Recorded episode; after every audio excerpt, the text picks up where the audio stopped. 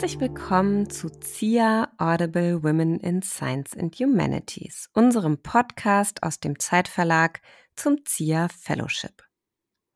Wir wollen in kleinen 5 Minuten Sequenzen Ihnen unsere aktuellen Fellows vorstellen und vor allen Dingen einen Einblick in ihre Forschung geben. Fünf Minuten brillante Wissenschaft von tollen Frauen. Mit dem Fellowship-Programm fördern wir zusammen mit unseren PartnerInnen Wissenschaftlerinnen im Bereich Sichtbarkeit und Persönlichkeitsentwicklung. Und ich kann schon sagen, freuen Sie sich sehr heute auf Einblicke in ein sehr spannendes Thema. Ich freue mich, dass meine Gästin Dr. Cecilia Colosseus sich Zeit genommen hat. Cecilia, schön, dass du da bist. Ähm, freue mich sehr und es wäre toll, wenn du dich erstmal unseren Gästen vorstellen würdest. Ja, vielen Dank. Schön, dass ich dabei sein darf. Mein Name ist Cecilia Colosseus. Ich bin von Haus aus Kulturanthropologin und ich darf seit letztem Jahr an der Hochschule Aalen im Fach Maschinenbau forschen. Das mhm. ist ein mhm. bisschen ungewöhnlich für Geisteswissenschaftlerinnen. mhm. ähm, genau, aber äh, wir äh, forschen dort zu künstlicher Intelligenz und Robotik in der Arbeitswelt der Zukunft. Und wir machen das auf eine partizipative Art und Weise.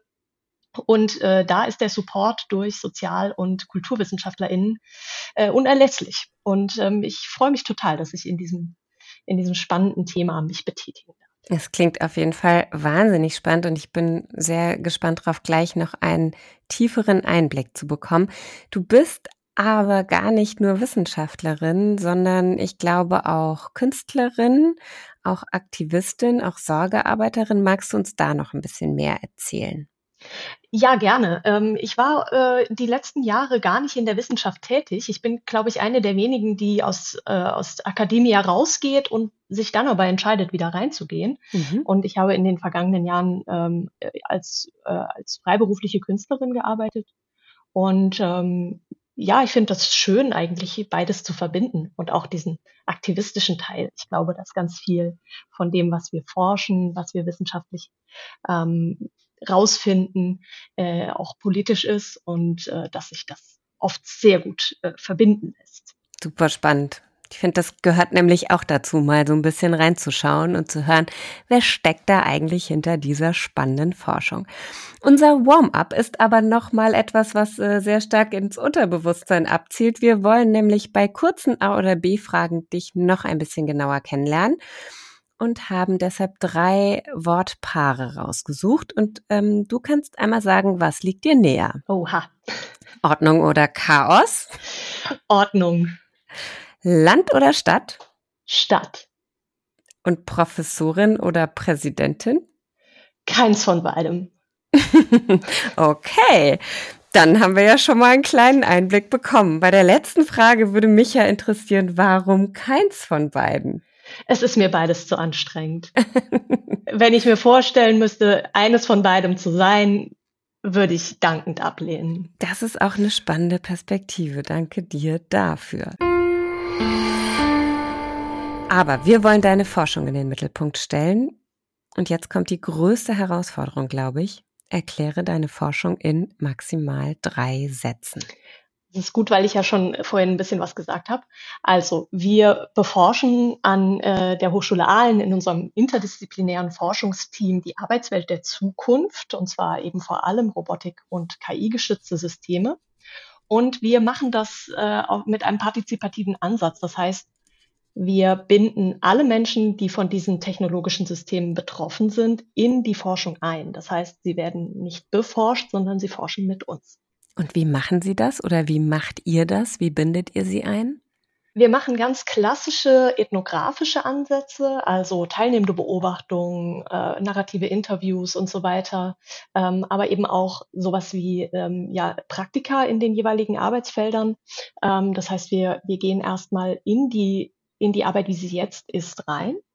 Äh, und ähm, sehen die Menschen, die in den Arbeitsfeldern eben tätig sind, als die Experten ihrer Lebenswelt und ihrer Arbeitswelt eben an und ähm, entwickeln dann mit ihnen zusammen passende Lösungen, äh, die eben ja technologisch so und so ausgefeilt sind. Also da steht zwar KI drauf, weil im Moment äh, äh, KI einfach ein großes Thema ist, aber ob am Ende wirklich eine KI benötigt wird oder eine ganz andere technologische Lösung oder überhaupt keine äh, technologische Lösung, mhm. das ist äh, dann eben äh, der in den jeweiligen Field Labs, wie wir das nennen, also diese Feldlabore, äh, eben die Frage. Super spannend. Ich glaube, das ist ja auch ein Thema wirklich, was egal, wo man sich umschaut, das Thema KI ist spätestens seit letztem Winter, seit ChatGPT überall. Mhm. Insofern seid ihr da ja auch ganz nah dran zu gucken, was passiert da an Veränderungen.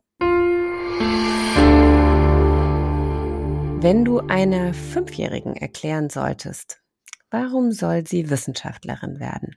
Was wäre da dein Erklärungsansatz?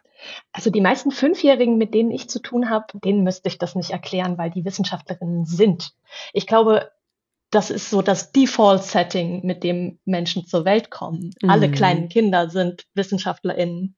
Die wollen alles rausfinden, die sind neugierig, die haben einen wahnsinnigen Wissensdurst.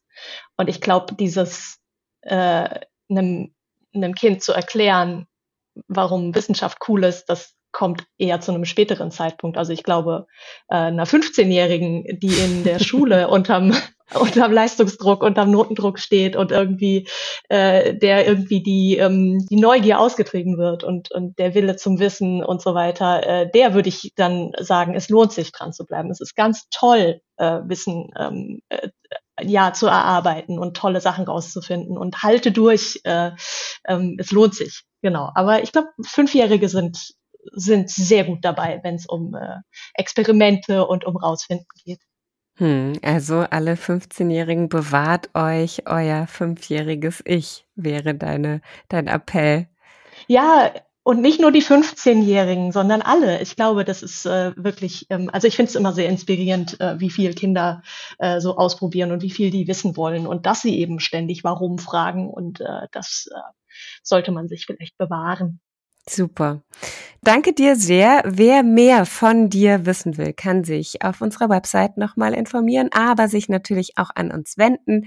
Wir geben gerne dann äh, den Kontakt her und dann kann es einen Austausch geben und ich bin mir sicher, dass wir mit dem Thema und mit dem, was du da erforschst, auch noch ganz, ganz viel hören werden in Zukunft von dir. Danke dir, Cecilia, für den kleinen Einblick. Vielen Dank.